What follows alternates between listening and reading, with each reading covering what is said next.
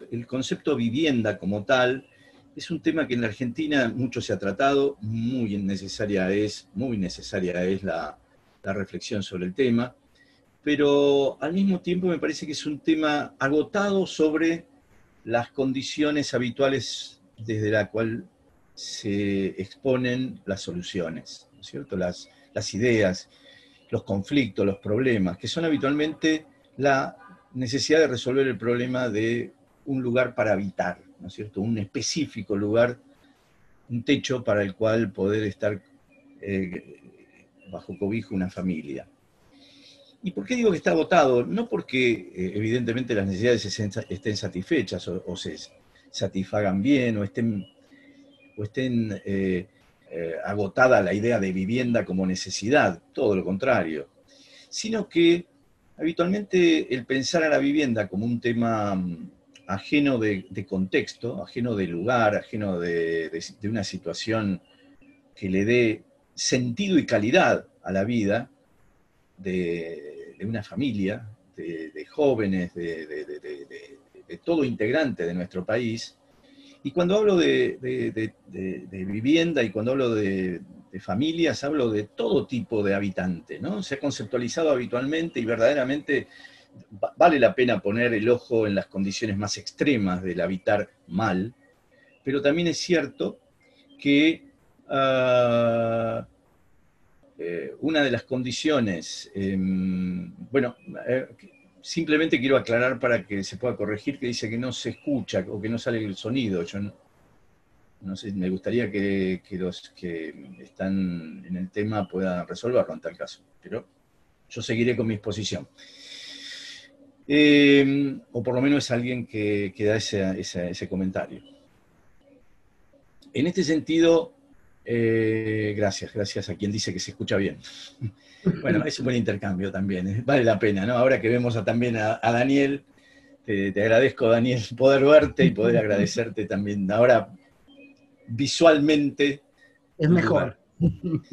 Pero siguiendo con mi exposición, quiero introducir simplemente este tema porque tengo una cantidad de imágenes con las cuales espero poder eh, hacer entender bien esta visión que quiero compartir con todos ustedes. Me parece que es necesario, y sobre todo cuando uno es invitado a un plan para un país, ¿no? como idea, como como eh, eh, excelente eh, concepto de, pensar, reflexionar e idear.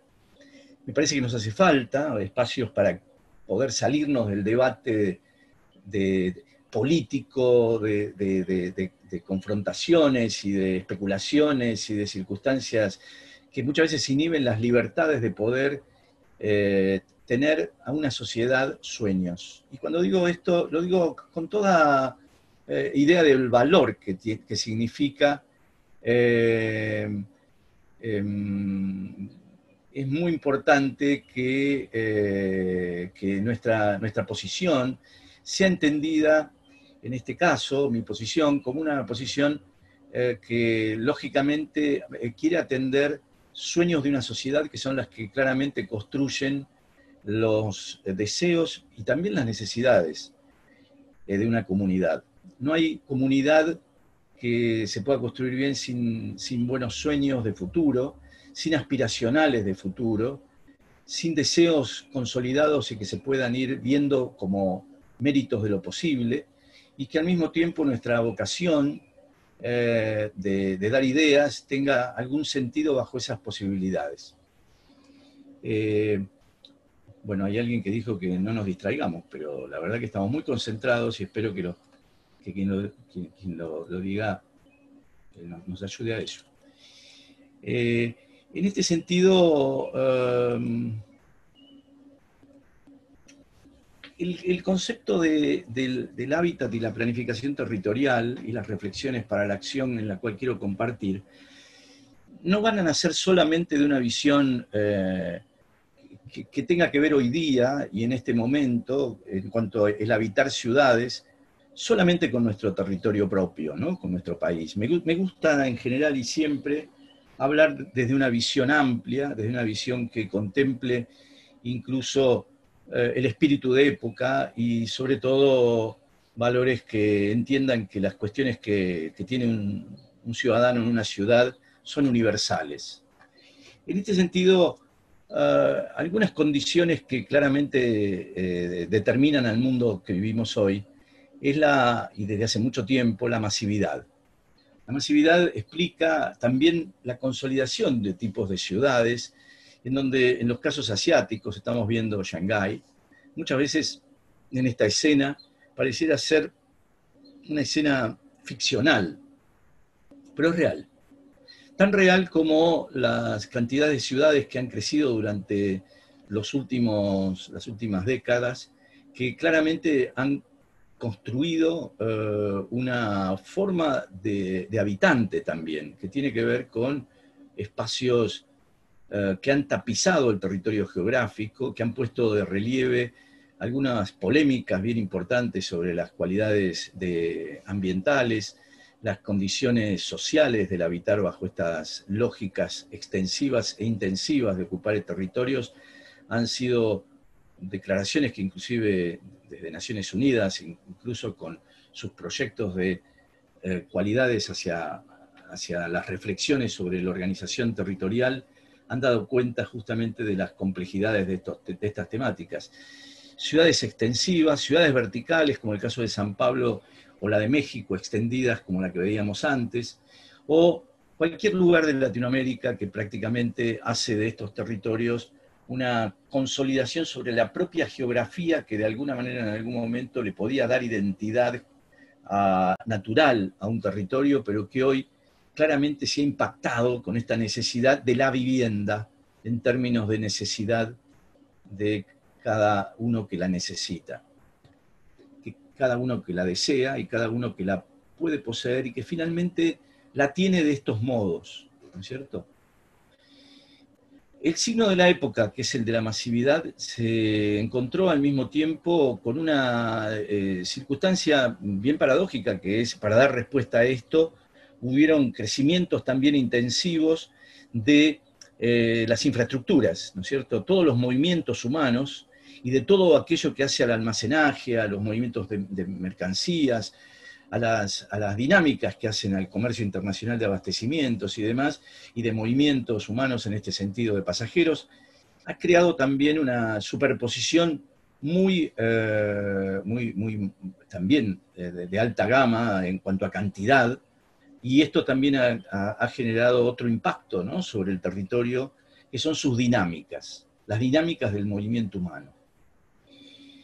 Por lo tanto, eh, aún haciendo una abstracción, es lógico que así no, lo, se ha visto, eh, en, estos, en estas épocas bien se ha pensado al mundo de este modo también, ¿no? Se lo ha graficado como ocupándolo todo, cuando no es cierto, ¿no? es, claro que hay cantidad de territorios que no están ocupados, pero la sensación, y esto sí es la percepción humana, lleva a ir eh, observando que cada vez más estas situaciones son propias de un crecimiento del territorio intensivo, de cantidad de ciudades que han crecido. Hoy hay ciudades de hasta 50 millones de habitantes, en el cual claramente esto demuestra una, capacidad de, sostenibilidad también difícil. Si lo imaginamos como debe ser pensado toda cuestión territorial y sus tendencias a futuro. Y en este sentido han ocurrido una cantidad de, debates, discusiones para tratar de equilibrar estas situaciones en donde la ocupación del territorio, los espacios naturales y ambientales, los movimientos infraestructurales, eh, constituyen una cantidad de, operaciones eh, equilibradas de otro modo, en donde al mismo tiempo han aparecido en los últimos tiempos, y bien lo sabemos hoy día, eh, otro tipo de redes superpuestas, que son las redes digitales, que han dado cuenta de otra capa, ¿no? en el cual habita todo habitante y que al mismo tiempo deslocalizó el sentido de la vivienda en términos de lugar, hábito, eh, posición, trabajo, eh, necesidades, gamas sociales, necesidades básicas y necesidades completas en términos de un impacto que fue un hombre en estas circunstancias de época, y ahora sí llegamos a, visualizarnos en este momento de dificultad, eh, y, quiero incorporar este tema, épocas, eh, un espíritu de época en el cual vivimos, eh, notablemente impactado por la dificultad, ¿no es cierto? La sensación de vulnerabilidad, la sensación de estar situado en una época en donde las condiciones de vida tienen unas características no habituales, como las que ocurren hoy día en la pandemia, y que ha descrito un hombre interconectado, relacionado de otro modo, lo cual ha situado inclusive eh, fuera de la geografía típica y habitual, ¿no? en la cual estábamos considerando el ser ciudadano en, la ciudad, en términos de lugares, costumbres y hábitos que teníamos de estar en sitios elegidos o, eh, o, que ocurrían por nuestras búsquedas o viajes o eh, sitios decididos o ocupaciones que de alguna manera todo habitante tenía de su sitio, se ha eh, vuelto de alguna manera diferente, en tanto esta época nos ha situado en una conectividad distinta, que incluso ha tenido, en términos de las relaciones comerciales, las relaciones de, abastecimiento, las relaciones de la, del trabajo, las relaciones de la producción, un cambio bastante significativo y que ha trasladado en gran medida esas multitudes que antes estaban en centros comerciales, por, ejemplo, a lugares de logística para un delivery que luego llegará a destino.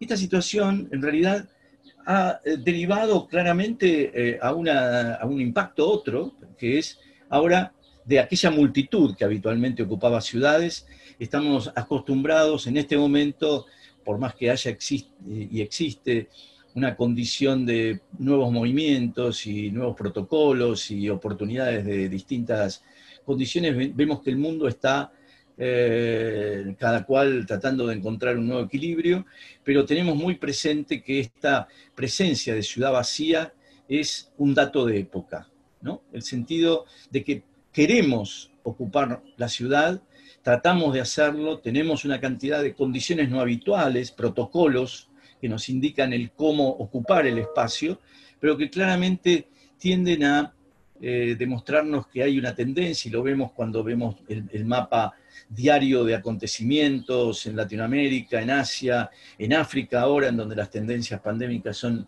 eh, exponenciales, en Europa, en donde están ocurriendo idas y vueltas, en donde la ciudad vacía es una oportunidad constante de ver eh, como, control de situaciones que nos afectan.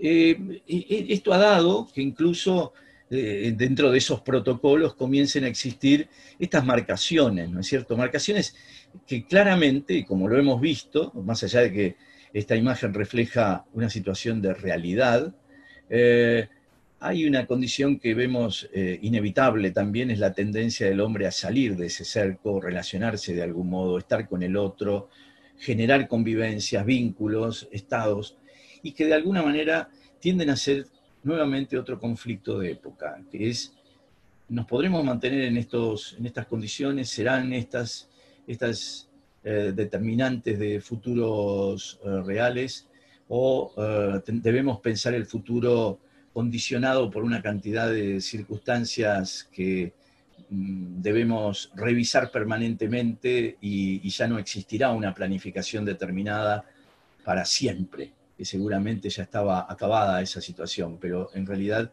siempre los imaginarios eh, debieran revisarse y en ese imaginario pareciera ser que estas condiciones han puesto en crisis el modo de habitar las ciudades.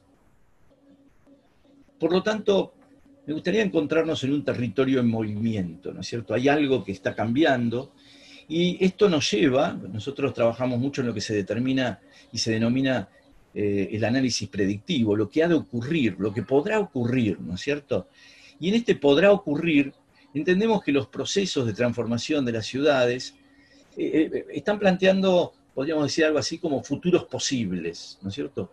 Sobre cambios de los espacios sociales, en tanto en tamaño como en sus lugares, en los espacios para la producción, para las mercancías, para el soporte infraestructural, o sea, que son todos aquellos que son redes de servicios, movimientos, dinámicas, que permiten la condición de habitar.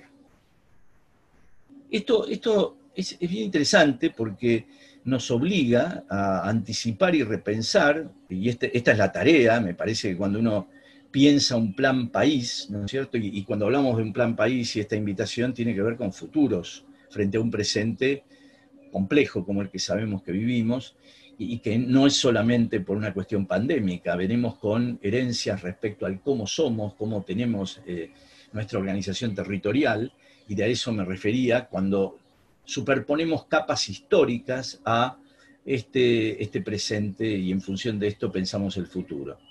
Por lo tanto, el gran, eh, eh, la gran dilema, ¿no? la gran visión que hay que disponer en un plan país, es cómo, se constituirán las condiciones de eh, un nuevo mapa territorial que tiene tanto que ver con lo local, con lo propio, con nuestros lugares de hábitat tradicionales, pero también con lo nacional, continental, global, porque estas son las condiciones con las cuales se piensan hoy las relaciones humanas entre ciudades. Las ciudades se piensan no solamente desde su propio lugar y hábitat muy particular, sino se piensan colaborativamente, lo que se denomina sistémicamente. Una ciudad hoy pertenece a un mundo que tiene características, fijemos hoy cuando se habló en un determinado momento de pandemias, como un hecho ocurrido en lugares que ni tenía nadie idea, empezaron a afectar condiciones locales, en lugares que tampoco se tiene idea ya prácticamente de dónde están ocurriendo cantidad de condiciones. O sea, es interesante entender cómo funciona lo local en relación a lo regional, a lo nacional, a lo global.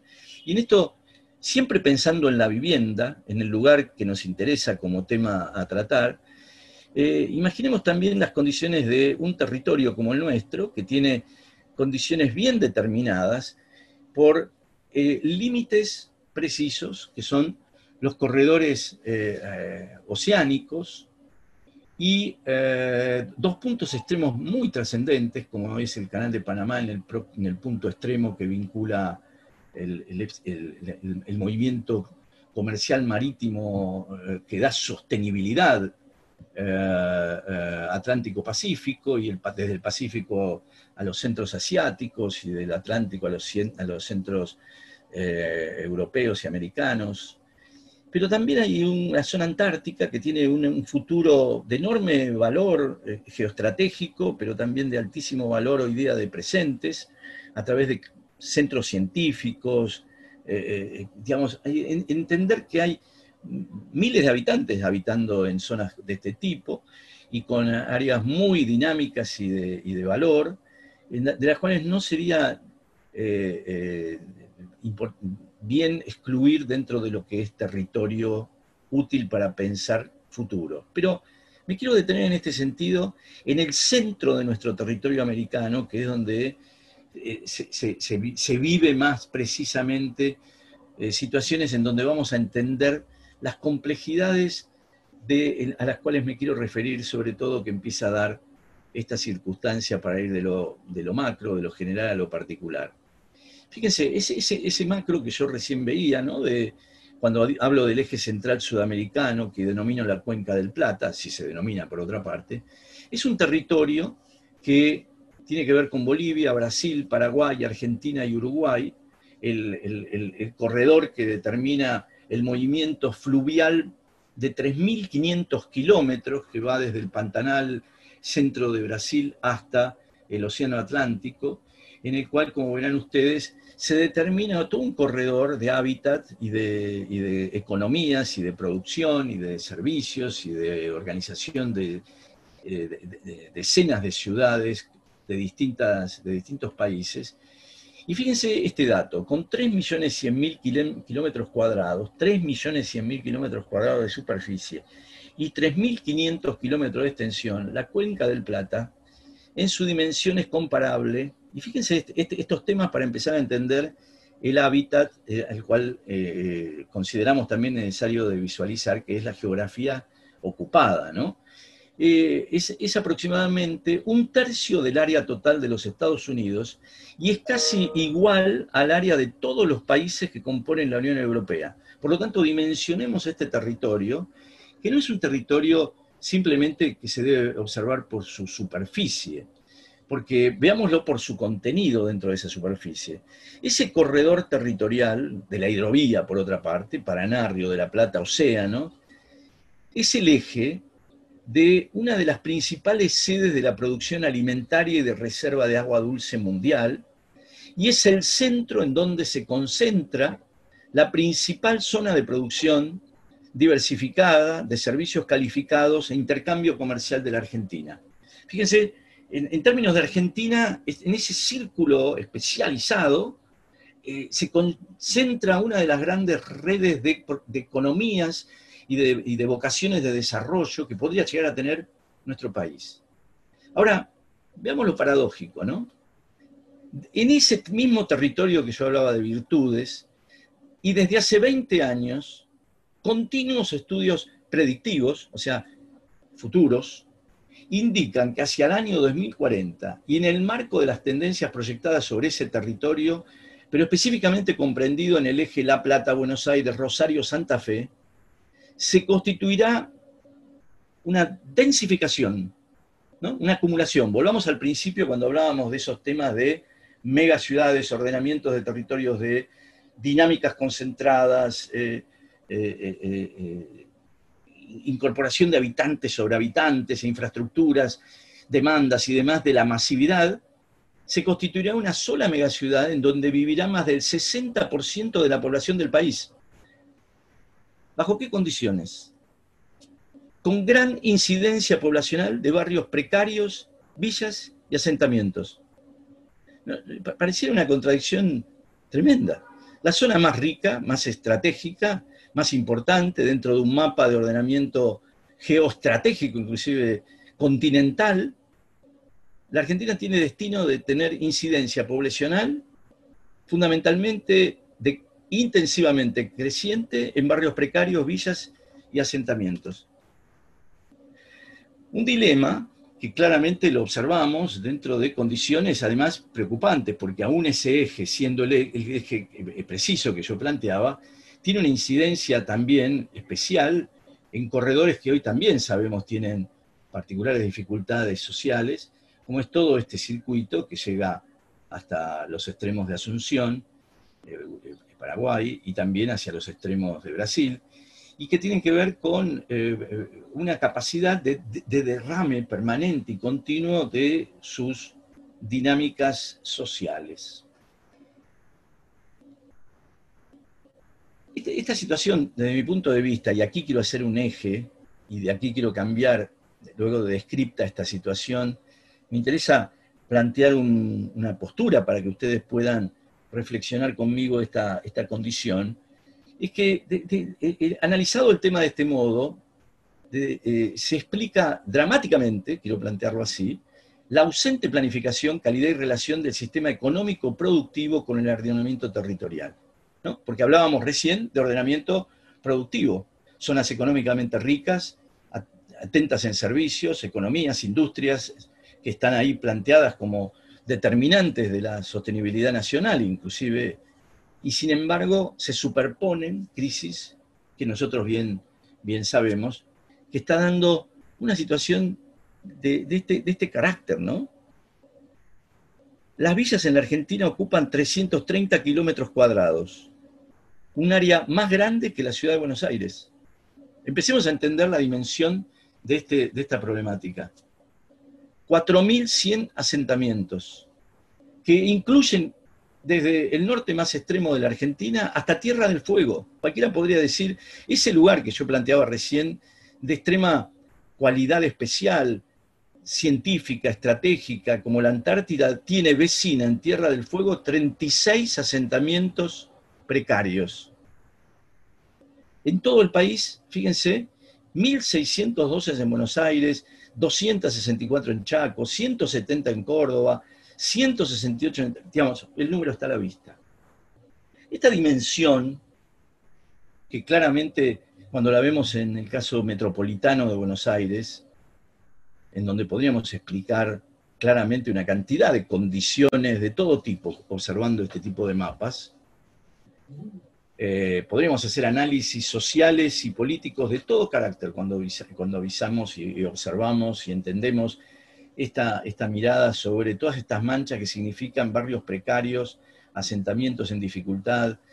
Eh, estamos hablando de, un problema muy, muy central, porque estamos hablando, en el caso del AMBA, que es el lugar que recién veíamos, donde se concentra inclusive dentro de todo el país esta dificultad. Y fíjense que sin, sin barrios eh, de villas o asentamientos existen, pero nada, ¿no? O sea, eh, son estos pequeños barrios que están por aquí en, la, en, la, en, Buenos Aires.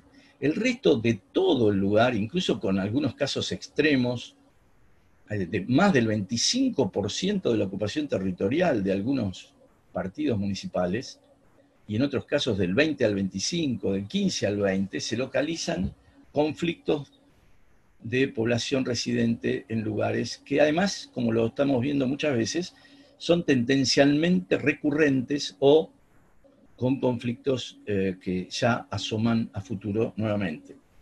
En este sentido, este, este panorama, ¿no es cierto? Este panorama eh, de la informalidad que plantea también una necesidad y que plantea una, vocación de ocupar el territorio bajo condiciones eh, aún eh, extremas, eh, pero la necesidad de tener una vivienda, esconde una dificultad que es centralmente, es disponer una vivienda calidad de vida y asegura a todo habitante que tiene una vivienda, por solo tenerla bajo estas condiciones, calidad de vida y por lo tanto condiciones de organización social, y organización que, determine un modo eh, eh, importante también de eh, funcionamiento país.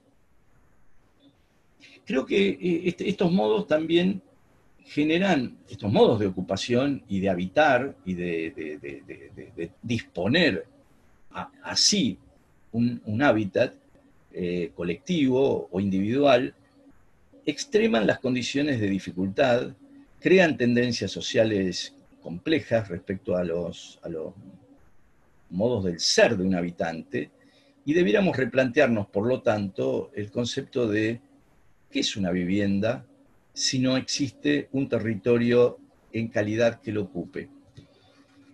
Eh, por eso, de pronto, el, concepto de futuros posibles en nuestro país bajo ciertos análisis como los recientes que eh, eh, eh, me ha interesado plantear, como basado en tendencias, en ciertos sucesos, en cuestiones de cambios, lo plantearía también en ciertos momentos de la historia que generaron aceleradores o aceleraciones en el futuro, ¿no es cierto?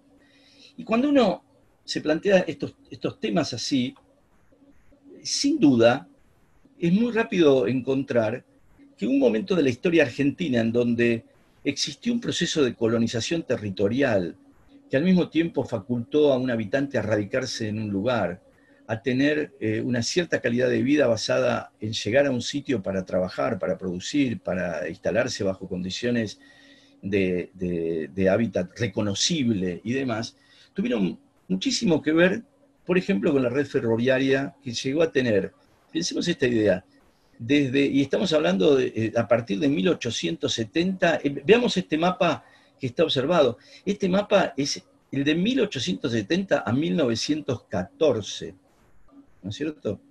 Es como hablar de 100 años atrás, la Argentina tenía una red que llegó a tener hacia creciente, que hacia 1957 llegó a tener 47.500 kilómetros de líneas férreas.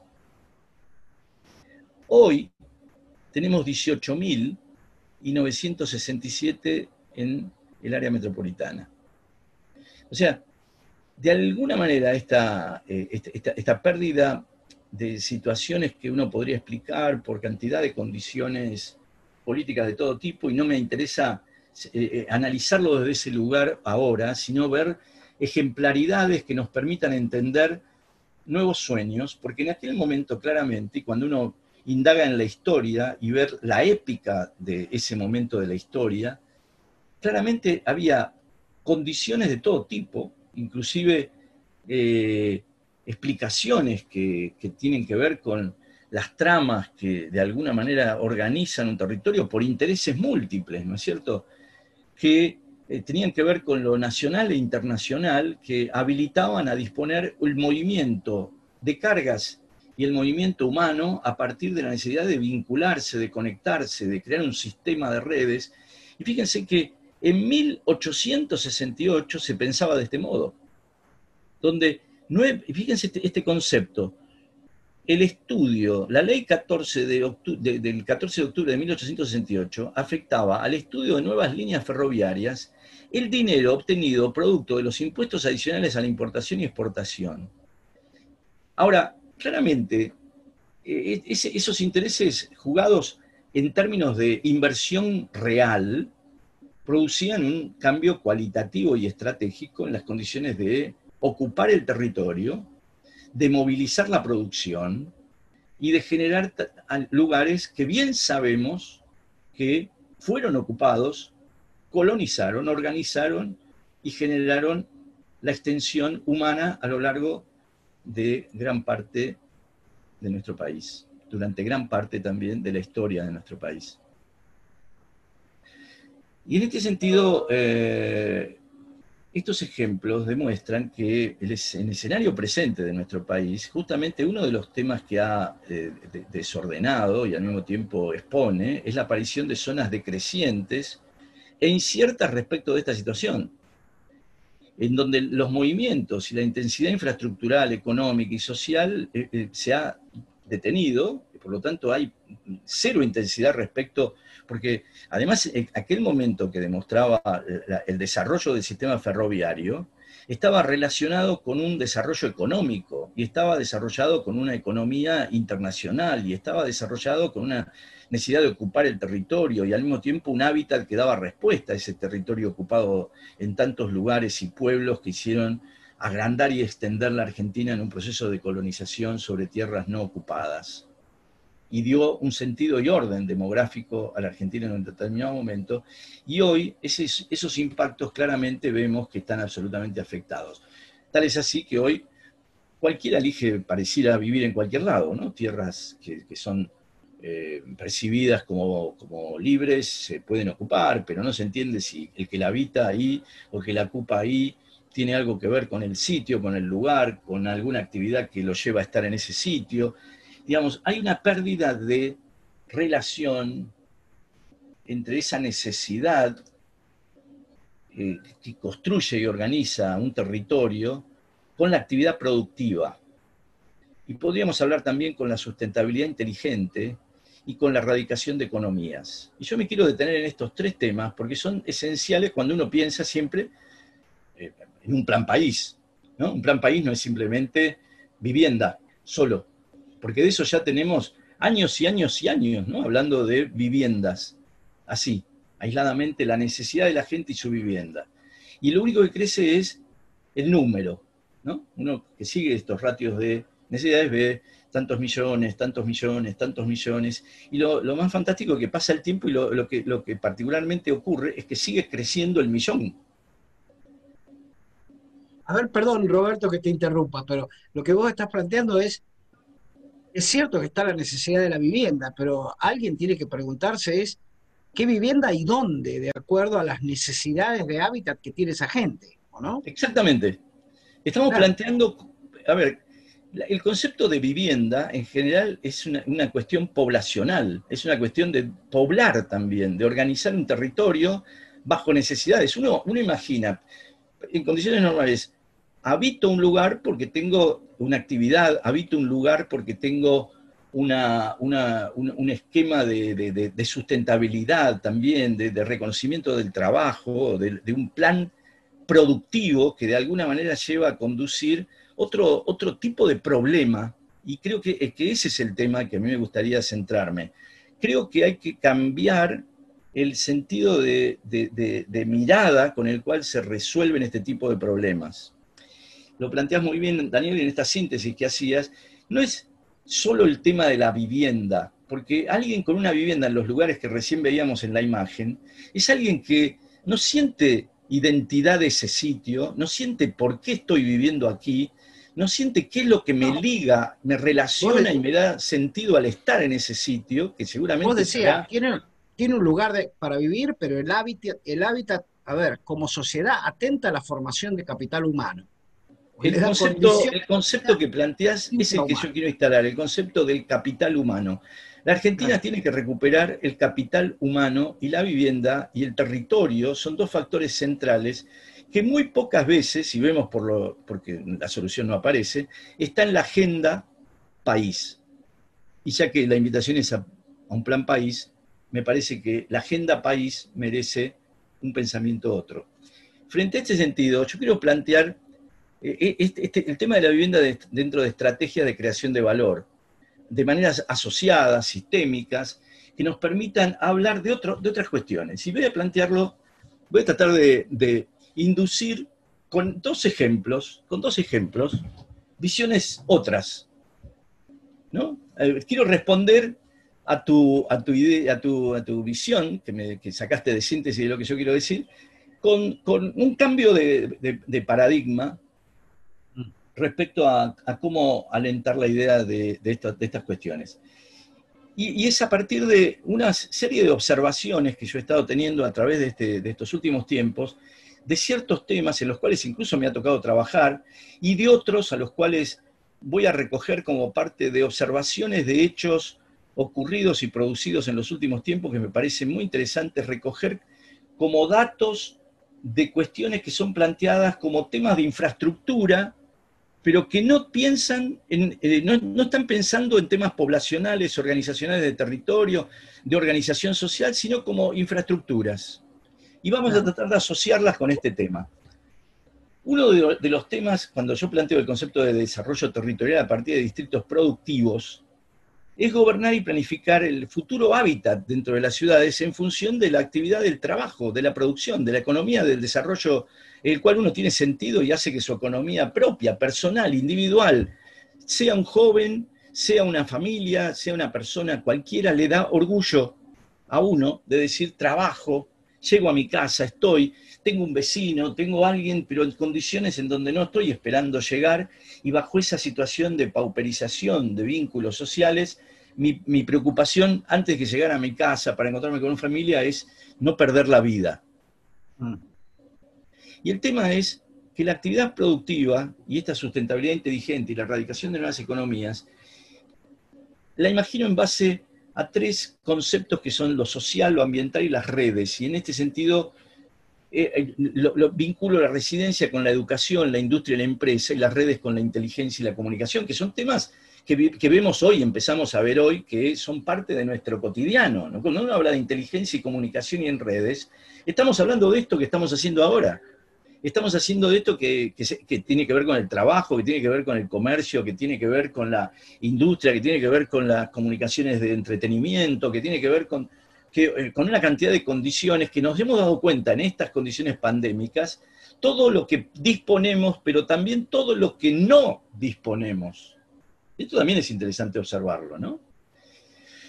Y cuando hablamos de esto tenemos que hablar de gobernanza, ¿de qué? Del desarrollo de las ciudades. Tenemos que hablar de hay ciertas ciudades que debemos ponerlas como ejemplares. O sea, tenemos que ver a las ciudades como qué bien que están y por lo tanto qué mejor pueden estar.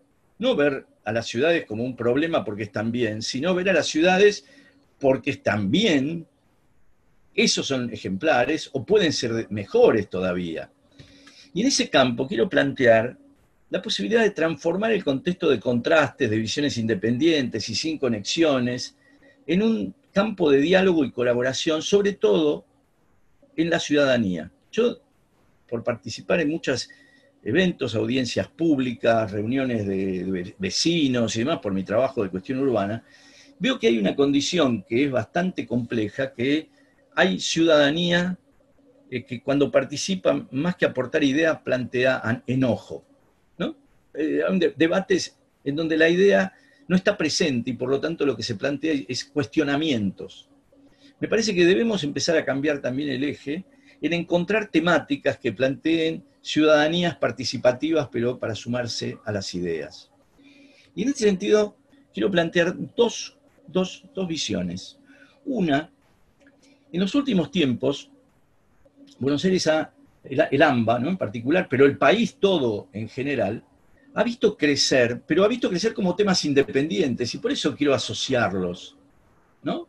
Uno podría decir, bueno, pero lo que está contando Roberto tiene que ver con hechos que están, pero y sin embargo, no, pero yo lo que quiero es empezar a asociar sistémicamente temas que nuestro país tiene disociados.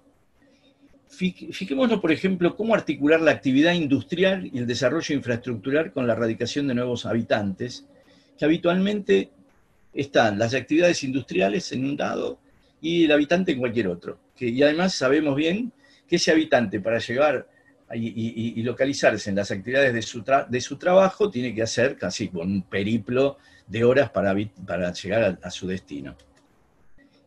Y, quiero hablar de un tema bien interesante que ocurre y que tiene sectores de micro y, pymes y emprendedores eh, de todo tipo que, que tienen que ver con los parques industriales, que, que, tiene inclusive una, una red de parques industriales en la Argentina, inclusive, en donde los parques industriales tienen dos valores fundamentales para el desarrollo territorial económico.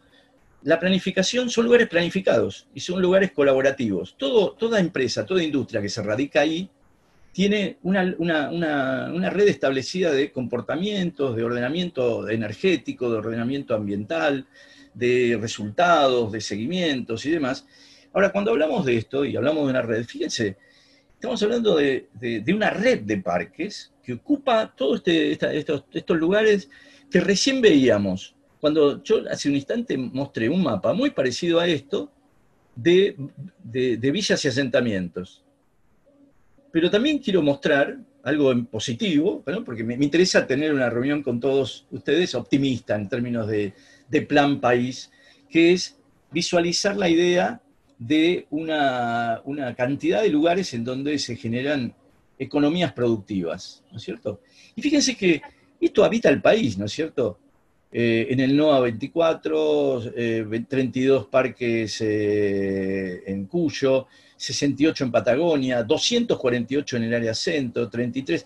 Y es un tema bien, eh, bien intensivo, en donde se estima que para el, 22 el 30% de las industrias del país estén dentro de los parques industriales y existe una gran capacidad de, áreas cautivas todavía de más de 7.000 industrias en el área, eh, por ejemplo, del AMBA, que podrían sumarse a estos centros industriales, parques, que podrían dotar, a partir de buenas infraestructuras y demás, capacidad de generación de áreas habitables, más complejas que estar dentro de un lugar donde solo hay industria o logística, pero que sean el núcleo, la zona núcleo de organización de, eh, eh, de, hábitat. Fíjense que hay ciertos parques industriales, me tocó analizar algunos de ellos y participar en algunos de ellos, que cuando uno pregunta cuántas personas podrían establecerse en estos sitios, eh, trabajando, se, llega a hablar de hasta de 20.000 personas dentro de los parques industriales.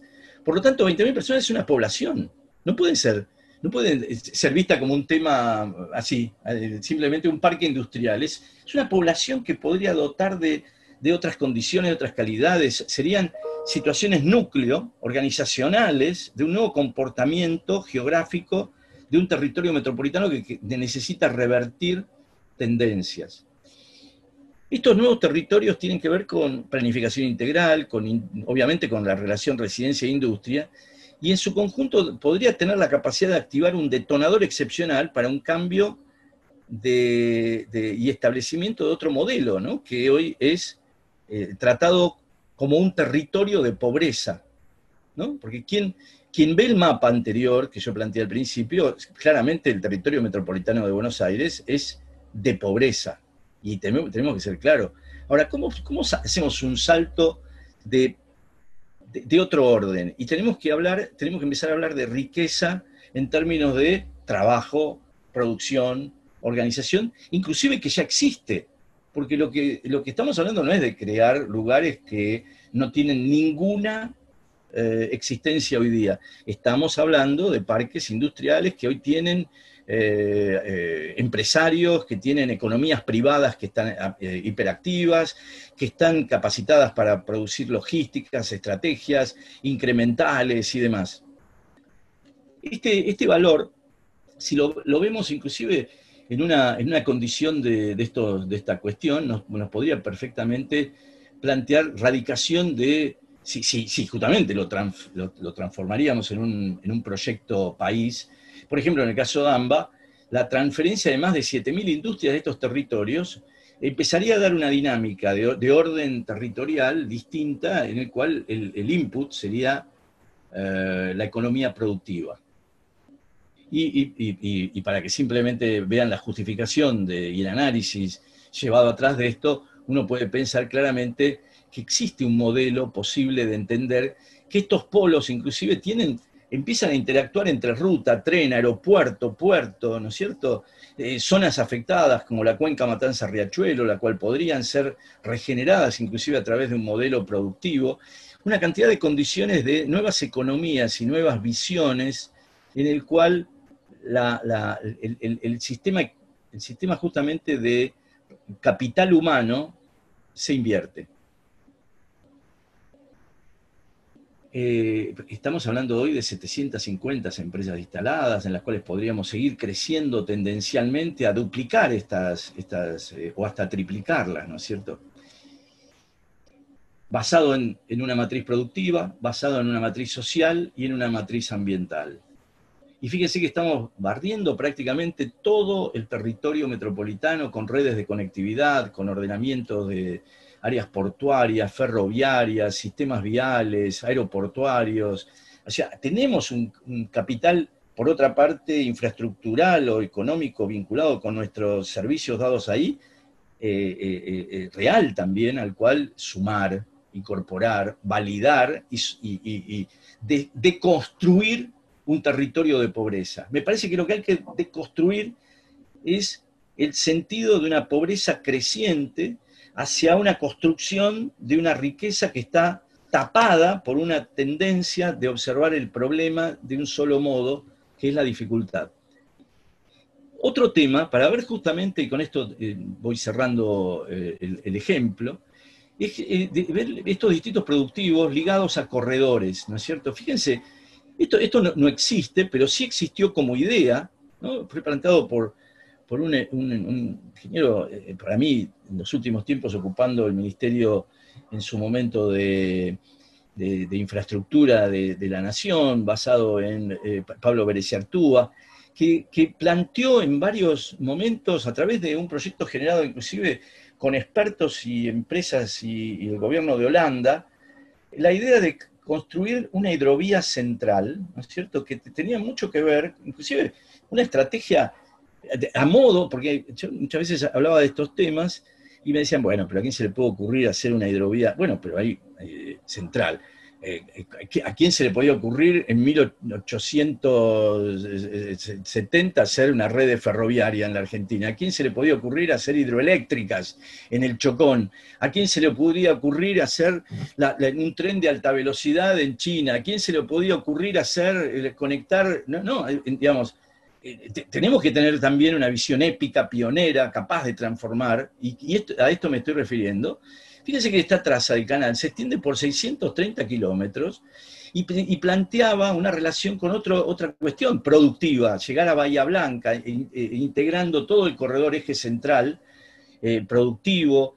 Bahía Blanca es un polo estratégico en la Argentina, porque es el puerto marítimo más importante que tiene nuestro país, y la idea era crear una cinta logística que lleve de norte a sur la producción, complementaria de la hidrovía, aumentando la competitividad y la producción.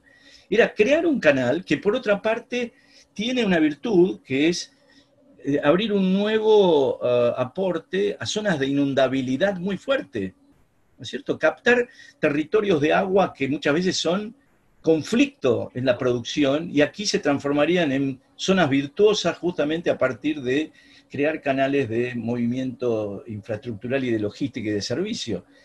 Y en este, en este marco, fíjense cómo empiezan inclusive a ser extensivo con otros corredores, empezar a vincularse en red inclusive bioceánica eh, eh, en el eje este-oeste, norte-sur. ¿Qué más si a esto le seguimos sumando el proyecto del tren del Valle? ¿no? Yo hago una compilación de temas en los cuales finalmente están, no están, se hacen, no se hacen, se, terminan no se terminan, se piensan pero se discuten, pero no se hacen. Un plan de acción sería validar un proyecto que vincule eh, eh, el, eje Bahía Blanca, eh, todo el sistema de yacimientos y de de, minerales y, áreas de petróleo y producción eh, de frutihortícola y demás, un, corredor que tendría muchísimo que ver con contribuir en este sentido con el tren norpatagónico, con la balanza comercial, con duplicar la producción de, petróleo, con duplicar la producción de gas, tiene muchísimo que ver con un sistema productivo. Y de vuelta eh, encontramos acá cargas, turismo, redes, vínculos, sistemas, que inclusive cundo uno lo suma a una traza, por ejemplo, como la Ruta Nacional 50, vuelve a encontrar en el camino a Bahía Blanca, pero vuelve a encontrar un, corredor bioceánico y, puede encontrar también un eje central del país interconectado. Es como volver a aquellas fuentes que organizaron y dieron vida a nuestro país allá hace más de 100 años ni más ni menos, ¿no? O sea que en donde hemos discontinuado el tiempo en la Argentina.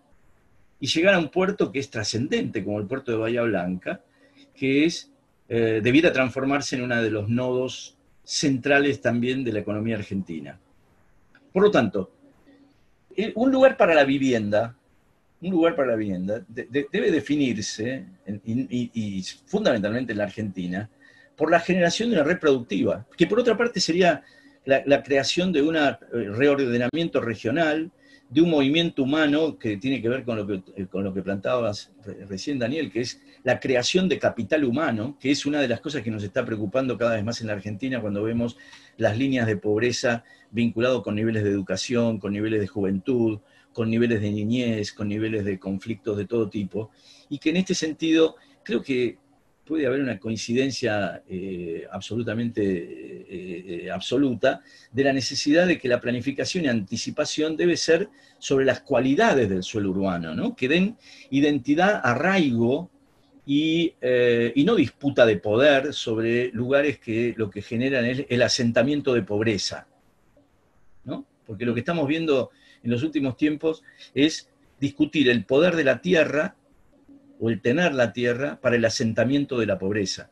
Y lo que a mí me interesa es plantear es la situación absolutamente contraria, es el desarrollo del territorio para que el, ciudadano que se localiza ahí no, no, no, no, no solo disponga de una vivienda, sino disponga de una organización social que lo haga digno de vivir en el lugar que vive.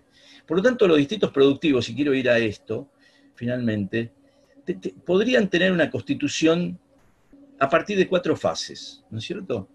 La capacidad de, ya que estamos hablando de plan, lo llevamos a la acción, que es eh, formar un equipo. Eh, involucrar eh, interesados en la dinámica productiva, ¿no es cierto? Que lo hay, ¿cómo no va a haber?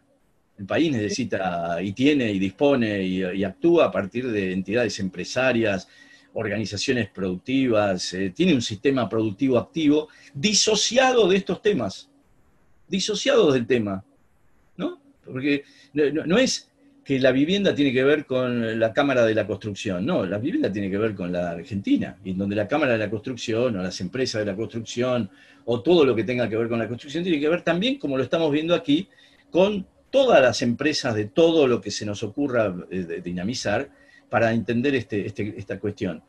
Colaborar, definiendo juntos temas de interés que determinen el corto, mediano y largo plazo de temas que constituyan el sistema de arraigo.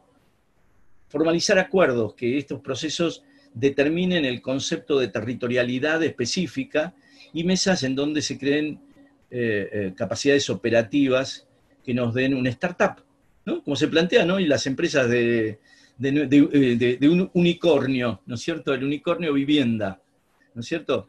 En el cual eh, podamos saber que los actores, desde mi punto de vista, son las regiones y las ciudades que serán reconstituidas, el concepto de inteligencia a partir de las universidades, la industria y la empresa de todo tipo.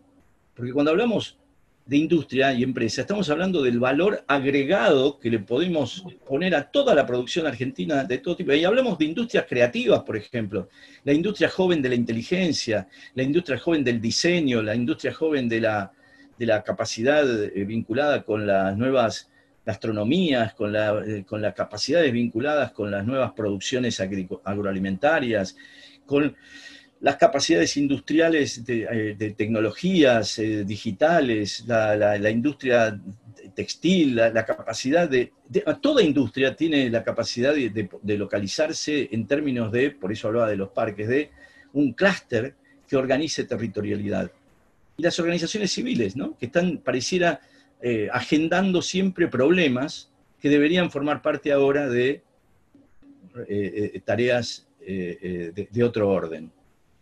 Y, en este sentido, eh, la colaboración debería estar planteada por cuatro temas desde mi punto de vista, que es lo institucional, lo urbano en términos de, ver el territorio que localiza, desarrolla y emprende una organización a partir de, este, esta fijación de qué es un distrito, el, medio ambiente como tema fundamental hoy día para dar cualidad de hábitat a todo lugar eh, ocupado, y la economía, que sería la sustentabilidad de todo proceso.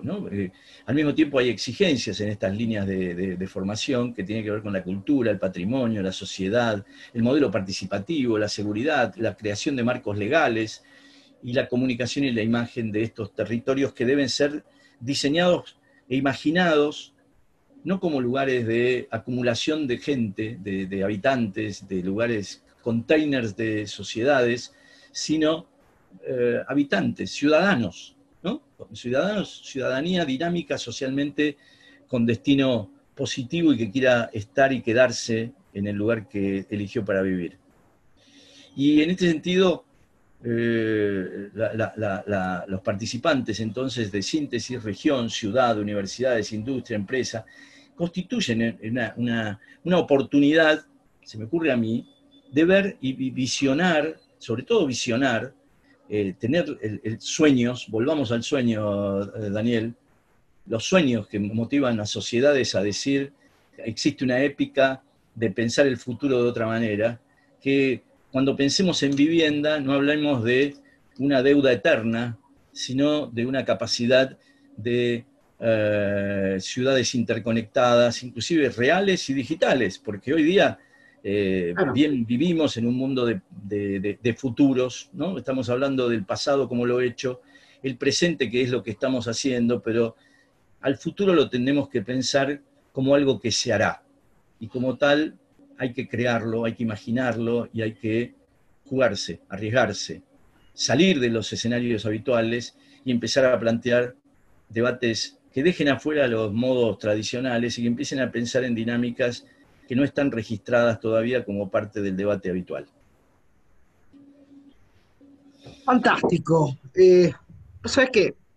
Me deja, yo, he trabajado siempre en el sector privado, pero toda tu charla me hace ver, este, me, encanta esto de que le agrega al problema del déficit habitacional, que en general estamos hablando, como vos decías, de la cantidad de viviendas que hacen falta, y en realidad de toda tu exposición es, lo que vos decís es, Mirá, el problema no es solo la cantidad, es dónde, cómo, o no, porque eso hace a la calidad de vida de, las personas, eso hace a la formación de capital humano, eso hace a, la que, a que la gente viva mejor. Eh, el driver para buscar vivienda social no es donde tenemos la tierra más barata, sino donde hace falta que la gente, en función de la actividad productiva, viva. ¿No es así? Yo creo que el, destino de un ciudadano en una ciudad no es simplemente estar en algún lugar de cualquier manera y bajo cualquier eh, condición, porque eso lo aleja justamente de su deseo de vivir en el lugar que eligió para vivir. Claro. Eh, y hoy, eh, yo creo que, que, en algún sentido las sociedades deben redefinir su ruta, ¿no? Cuando pierden eh, la orientación. Yo creo que eh, lo voy a tratar de plantear como un dilema de época, y y, con esto no, quiero discutir la política, porque sabemos que siempre está presente, pero no quiero entrar en, que, esto y aquello, el otro y, aquel, y, o, quién o mm. quién tiene la culpa de nada. No me interesa. En esta discusión no me interesa. me, gustaría me gustaría pensar el futuro como que ni soy yo. Eh, como hoy hablaba en una reunión, en legados. En legados. ¿Qué dejamos? ¿Qué dejamos? Yo me imagino el futuro pensando en mis profesiones y digo, es un territorio que no tiene nada que ver con lo que yo imaginé cuando yo formaba parte de mis ideales de lo que es una ciudad, ¿no es cierto? Cuando la discusión hoy es tierras tomadas, tierras tomadas, ¿para qué? Para, para pobre, en hacer una serie de situaciones sin infraestructura, sin hábitat. Entonces, yo con esto no estoy cuestionando la necesidad, al contrario, la estoy potenciando, la estoy colocando en el máximo del... me, coloco al lado de la, del que lo necesita. sí, perdóname. No estás haciendo un cargo exclusivamente al, sector público, sino al sector privado también. me, parece, me involucro, me involucro. Claro. Trato de plantear que al día de hoy creo que hemos perdido el rumbo en este tema. ¿no? Claro creo que hemos perdido el rumbo y me parece que una de las cosas interesantes que deberíamos fijar como estrategia es eh, nuevos ideales. Cuando, por eso me interesó traer esas imágenes fundacionales de la Argentina a nivel del movimiento humano y de, producción y de economía local e internacional, que muchos discutirán si eso era, salía, era explotación o no explotación. No, yo, lo vinculo con un sistema productivo. El mundo entero creó su sistema ferroviario, su sistema para crear dinámicas económicas y dinámicas de movimiento y dinámicas de, transferencias de funciones y sistemas. Me interesa recuperar esa épica en el cual la dinámica de, consolidación de un país y su población tiene que ver con lugares distintos, amplios de un territorio, no concentrados. ¿Cuál es la, obligación de concentrar hoy eh, en la provincia de Buenos Aires cientos y cientos de habitantes sin actividad alguna. Claro. ¿Cuál es? Para tener planes sociales. No, no, no hay casi ningún, ninguna, ninguna obligación de, hábitat. Es como decir, puedo vivir acá, puedo vivir allá, puedo vivir aquí o puedo vivir en cualquier lado. Si total, mi, sustento es un plan social o una especulación. Estoy hablando de una, de una, de una revisión de qué, de un plan país estoy eh, planteando la idea de que la revisión de un plan país no es una dificultad de una casa, es una dificultad de cómo eh, es un habitante que habita un país. Acá Ángel Padilla nos pregunta por tu opinión acerca de cómo es la relación entre los puertos y la ciudad. En particular pensando en zonas como lo que fue el puerto de Buenos Aires o Dock Sud y su relación con Buenos Aires y Avellaneda. Bueno, yo tengo, por otra parte, tengo una, vocación personal, pero al mismo tiempo profesional y activa, porque soy vicepresidente de una asociación de colaboración de redes internacionales con sede en Venecia y en todo el mundo de ciudades y puertos. Y tiene un comité científico con expertos de todo el mundo y con organizaciones eh, vinculadas con universidades y con más de 70, 80 puertos del mundo que interactúan y pensamos en estos temas permanentemente. Eh, la, cuestión geoestratégica nacional debiera, es otro tema que tampoco tiene en agenda, eh, tiene a los puertos como, una, eh, como un lugar de un dispositivo de cargas. Y hoy en el mundo eh, se ha modificado como un nodo estratégico del comercio internacional y de la estrategia también de alcance con el sistema productivo local. O sea, es un nodo, es un nodo avanzado inclusive de inteligencias aplicadas para, digamos, hay, puertos en el mundo que tienen ahí su centro de, organización económica, ¿no es cierto? Si uno vincula, eh, vincula regiones. Si uno va a, los, eh, a, los, nórdicos, alrededor del mar Báltico, tienen una cantidad de, estrategias ocupadas en sus puertos que luego derivan en la calidad de vida que tienen. Porque con eso arman una solidaridad estratégica y colaborativa con distintas, eh, distintos, entre distintos países y distintas ciudades. Roberto, Daniel, Sí. Disculpas por la interrupción. Ya estamos eh, a 10, minutos pasadas las 8 y hay algunas preguntas yo. Ya. Pero qué bueno. Quisiera, ver si podemos pasar a, la parte de, preguntas y respuestas, porque si no va, cayendo alguna parte de la audiencia, estaba prevista una hora, hora 10 máximo, ¿verdad? Estaba respondiendo una pregunta, ¿no? La, de los puertos. esto, esto es una de las preguntas que teníamos que tenían planteadas, sí, la de los puertos. A mí me parece, vuelvo a insistir entonces, que, este tema de puertos es un tema eh, bien interesante y que podría ser muy colaborativo, por eso yo planteé el caso del puerto de Bahía Blanca, porque son destinos estratégicos de un sistema productivo. Es un sistema. El sistema productivo no es simplemente una industria, un parque industrial y demás, es un parque industrial que se asocia a un sistema ferroviario, a un sistema portuario, a un sistema de movimientos culturales, sociales, de distinto tipo, digamos, lo que, la interfase que genera una, con, una situación con otra es una red de intereses que va armando una trama que permite generar un habitante localizado en un lugar rico de, oportunidades, ¿no? Claro. Bien.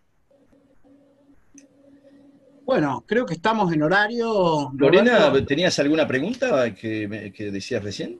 No, no, simplemente para dar espacio a ver si había más preguntas, porque ya estamos terminando, entonces para no quedar descorteses, pero bueno, estamos en, tiempo cumplido, eh, así que no sé si quieren redondear con algún concepto más o si no, eh, también eh, ha quedado tus datos de contacto, Roberto, para quien te quiera conectar de, manera particular o quiera ampliar un poco alguno de los temas que nos hemos tenido el gusto de hoy escucharte. Así que, como ustedes... A mí me, parece bien interesante, Lorena, eh, mm, que, pueda quedar claro, minutos más, minutos menos, que el, concepto que hemos tratado con, Daniel eh, es claramente eh, el capital humano. A mí me interesa mucho tu, tu ordenamiento muy sintético del tema, que es el concepto de vivienda no es simplemente un lugar que se resuelve a partir de condiciones eh, de, la casa, ¿no? para decirlo de algún modo,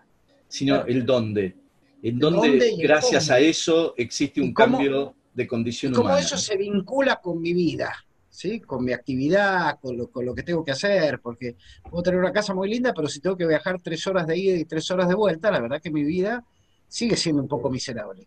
Y, quisiera, quisiera, relacionar esto no solamente con la vivienda de máxima eh, necesidad, sino también con condiciones de todo tipo de hábitat, que está muy vinculado con este reordenamiento de un territorio que básicamente debe extremar más inteligencia y más cualidades respecto a qué pensamos y cómo pensamos el futuro de nuestro país. Definitivamente es algo que involucra tanto a los al, Estado como a los privados y como a la ciudadanía. Roberto, muchísimas gracias. La verdad que ha sido excelente. Me has agregado un montón de dimensiones al problema. La verdad que excelente la exposición. Te agradezco muchísimo tu tiempo. Este, bueno, acá que, bueno, varios, te agradezco muy mucho las charlas, las opiniones, los comentarios que me estoy viendo en el chat y demás. Eh, me piden algunos datos de contacto, no sé Lorena si vos lo podés dar y agradezco a todos entonces. Sí, muchísimas gracias en nombre de Plan País, tanto para Daniel Rudolf como Roberto Converti, el poder habernos acompañado. Vamos a estar compartiendo después también la, grabación en, nuestras redes. Eh, en cuanto puntualmente el objetivo de, Plan País es siempre traer propuestas, eh, traer ideas y luego para llevarlas a la acción. Como siempre, este, les decía, este es uno de los, de los webinars del ciclo de, vivienda. Los invitamos a seguir nuestras redes, a acompañarnos en nuestro sitio planpaisargentina.org y eh, como siempre agradecidos de, haberlos tenido y en tiempo cumplido había algunas otras preguntas, algún agradecimiento por allí eh, y vamos a estar compartiendo después los datos con tanto con Ángel, que, que, fue uno de los que hizo las preguntas, como con los otros participantes. Muchísimas gracias a ambos y eh, buenas tardes para todos en nombre de Plan País Argentina. Hasta pronto. Muchas gracias, Lorena. Muchas, gracias, Plan País y la verdad ha sido un honor para mí estar compartiendo con Daniel este encuentro y contigo, Lorena. Gracias. Muchas gracias.